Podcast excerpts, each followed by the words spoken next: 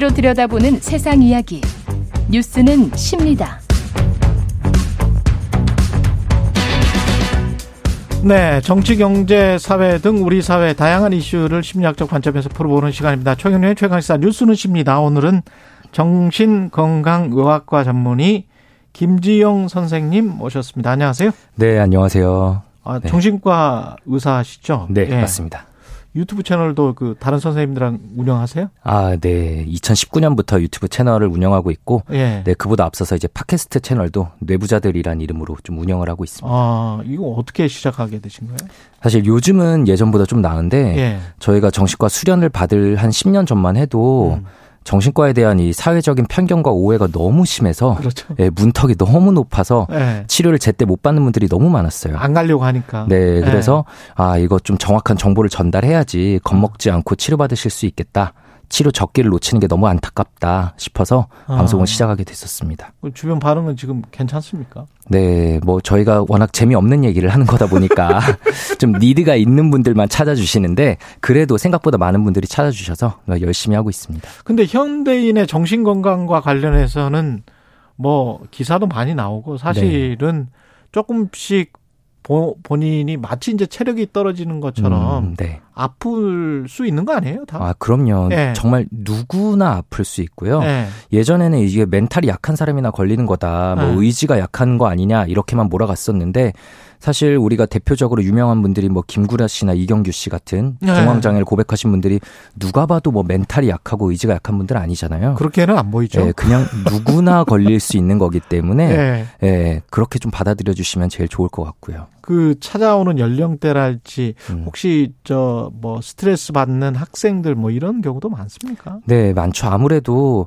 이게 많은 분들이 또 우- 요즘 어린애들은 왜 이렇게 멘탈이 약해라고 하시는데 음. 이게 옛날부터 그냥 몇천 년 전부터 있던 얘기입니다. 왜냐하면 정신질환 자체가 20대 그리고 늦게는 30대 이때가 가장 취약한 시기거든요. 음. 실제로 뇌가 그때 가장 취약하고 우울증이나 공황장애 등에 제일 취약한 시기여서 예. 젊은 분들이 제일 많이 오시고 또한 사회 초년생으로서 해야 될 것도 많고 이제 처음 접하는 사회에서 스트레스 받는 게 많잖아요. 예. 그런 압박감 속에 상담하러 찾아오시는 분들도 많습니다.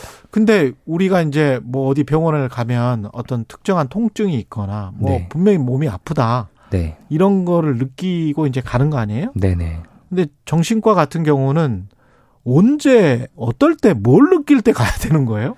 네, 이거 진짜 많이 물어보시는데 예. 사실 어 이거 내가 가야 되는 건가? 라는 생각이 들면 예. 그때는 사실 가야 될 때예요.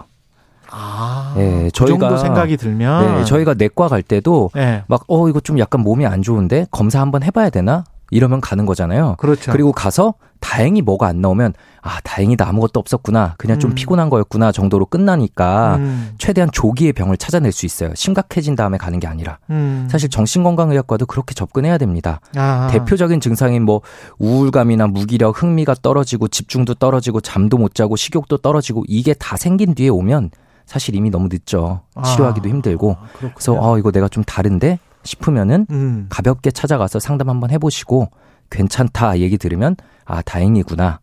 예, 이렇게 느끼시는 게 더 좋을 것 같아요. 구체적 사례 같은 거 가령 뭐 잠깐 우울했다가 저 네. 같은 경우는 그 별로 우울하지가 않은 사람이기 때문에 잠깐 네, 잠깐 우울했다고 알거든요. 네, 그럼 뭐 이렇게 뭐 한 일주일 지속이 돼야 된다든가 뭐 이런 기간이 있어요? 네 우울증 대표적인 예. 우울증인 주요 우울 장애를 진단하려면 예. 최소 2주간 기간 동안 그러니까 2주간. 날씨 좀 흐린 날 하루 이틀 있는 거랑 2주 이상 지속되는 장마를 한번 생각해 보시면 될 것 같아요. 예. 2주 이상의 기간 동안 흥미가 다 떨어지고 몸에 에너지도 없고 머리도 잘 안 돌아간다. 예. 그게 2주 연속 지속, 지속되는 거는 아마 겪어보신 분들이 그렇게 많지 않을 아, 거예요. 없을 것 같은데. 네, 그럴 예. 때는 어, 이게 단순 우울감과는 다른 우울증이 온 걸 수도 있겠구나 음. 생각해 보시면 좋을 것 같습니다. 계절의 영향 같은 거 있습니까 혹시? 네, 계절성 우울증이 있어요, 실제로. 그래서 사람들의 뇌, 이 지구상에 살아가는 생명체들의 뇌에는 다 생체 시계란 게 들어 있어서 예. 이게 햇볕과 밀접한 연관이 있거든요. 그래서 환절기 때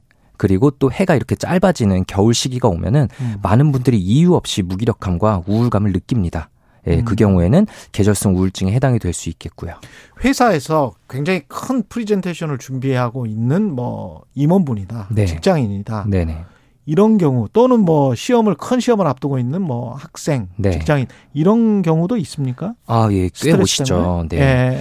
특히나 이제 수행 불안이라는 게 있어요. 예. 큰걸 앞두고 남들 앞에서 나를 보여야 될 때, 내, 퍼- 내 퍼포먼스를 증명해야 될 때, 그 압박감 때문에 오히려 심장 너무 뛰고 머리가 새하얘지고 진땀 나고 이러다가 그렇죠. 예, 제대로 못하고 나와서 예. 정말 삶에 큰 지장을 겪는 경우들이 있거든요. 예. 그런 수행 불안에 대한 치료도 되게 가볍게 어. 가능하고요. 어. 그래서 그 문제로 정신과에 찾아오시는 분들도 많습니다. 그리고 그렇게 화낼 일은 아닌데 조금 화내거나 참을 수도 있는 일인데 화가 팍팍 날 때 네네. 그런 것도 이게 정신과적인 어떤 문제가 있는 건가요? 그럼요. 이게 예. 뭐 선천적으로 이렇게 화를 좀 많이 내시는 분들도 기질적으로 있지만 예. 내가 안 그랬는데 언제부터 더 그렇다라는 분들은 특히 더 고려하셔야 되는 게 음. 이게 우리가 스트레스를 많이 받고 살아가다 보면 뇌 속에 이제 세로토닌이라는 호르몬이 이제 부족해지게 되거든요. 아. 그 세로토닌 호르몬이 부족해지면 어떤 분은 우울증으로 오고 어떤 분은 공황장애로 오고 어떤 분은 강박증으로 오고 어떤 분은 이렇게 분노가 조절 안 되는 걸로 옵니다. 그렇구나. 네.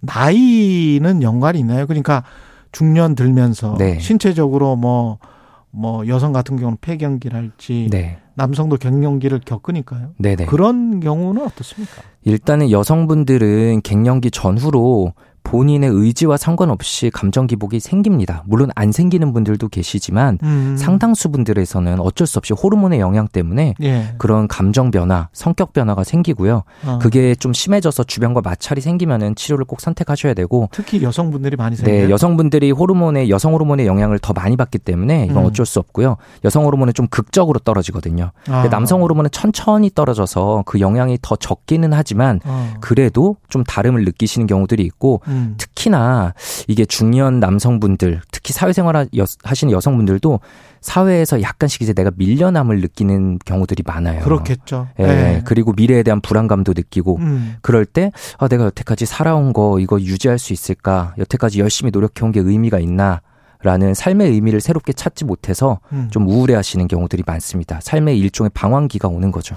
우울하다가 외로 외로움으로 갈 거 아니에요. 네. 그 아까 말씀하신 것처럼 뭐 한 2주 정도 뭐 슬프고 무기력하고 뭐 이런 네. 증상 어떻게 나오는 겁니까? 외로움 같은 증상은? 그러니까 그 지금 말씀하신 이 중년 예. 특히 되시면 외로움을 많이 느끼시는데 예. 우리 사회는 다들 아시겠지만 너무 열심히 살아요. 맞아. 예, 내가 어릴 때부터 음. 학생으로서의 역할로, 그 다음엔 직장인으로서의 역할로, 가장으로서의 역할로, 회사에서도 뭐 내가 맡은 역할로 음. 다들 엄청나게 열심히 살아야 될 것만 강요받으면서 살아오는데 그렇죠. 그렇게 그 역할들만 챙기다 보면 사실 진짜 나는 없거든요. 그렇죠. 진짜 나는 항상 뒷전으로만 가 있고 희생만 하는데 예. 이게 딱 중년의 시기쯤 되면 이제 아, 마음속에 약간 혼란이 옵니다. 이렇게 음. 계속 가는 게 맞나? 그럼 이제 내 삶은 어디에 있지? 끝나가는데? 맞아. 라는 그런 감각이 느끼는데 이거를 얘기 나눌 사람도 없고 이거 꺼내면 또 안 될 것 같아요. 예. 그래서 진짜 공허함과 외로움을 좀 심하게 느끼시거든요. 음. 내 삶을 이제 어떻게 해야 될지, 진짜 내 삶은 뭔지, 이런 거에 대해서 좀 고민이 많이 되시고 외로움을 느끼신다면 전문가와 상담해 보시는 게 단연코 필요합니다.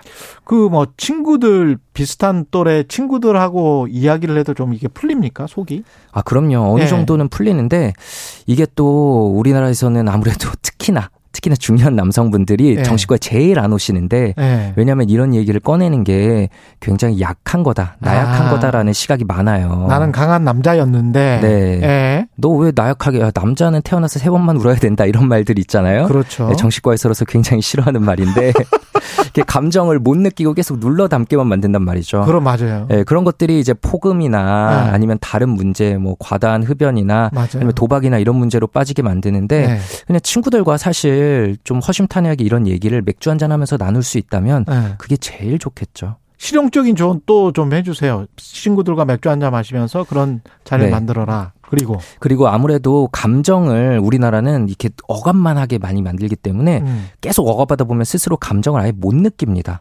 내가 무슨 감정을 느끼고 있는 건지 어떤 상태인지 잘 몰라요. 예. 예, 그래서 좀 어떠세요? 물어봐도 스스로의 감정 표현을 굉장히 힘들어 하시거든요.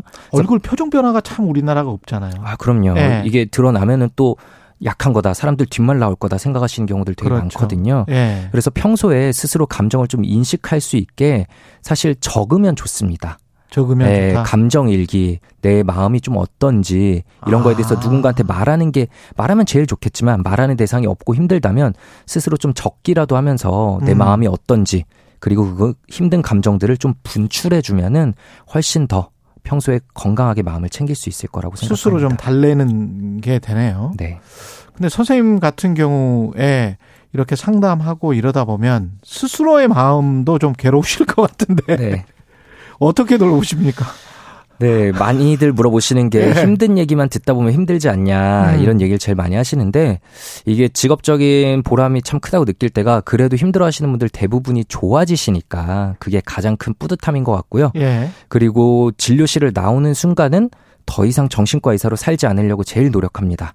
그래서 아, 예, 뭐 네. 하세요 그러면? 일부러 환자분들 생각이 나도 일부러 끊고 아 이거는 이미 내 손 떠났으니까 아. 이건 어쩔 수 없는 거고 그냥 집에서 뭐 예를 들어 저희 아이들과 놀거나 어. 아니면 제 개인 시간 개인 운동을 하거나 예. 네, 뭐 친구들과 게임하거나 음, 이런 저만의 시간을 보내는데 좀 주력하는 편이죠. 자기만의 시간 그리고 가족과의 시간, 친구와의 시간 이게 굉장히 중요하네요. 예. 네. 알겠습니다. 예. 정신 건강, 예. 마음을 다스리는 법 잘 들으셨고 혹시 그래도 계속 안, 안 좋다 그러면 어쩔 수 없이 찾아가는 수밖에 없다. 네, 요즘은 네. 보시면 아시겠지만 대로에 길가에 정신건강의학과 정말 많습니다. 예. 오신 분들이 다 이렇게 얘기하세요. 아, 이상한 사람들 오는 곳인 줄 알았는데 아, 오니까 다 똑같다. 아, 너무 놀랐다 얘기하시거든요. 예. 예, 그냥 아무나 오셔도 됩니다.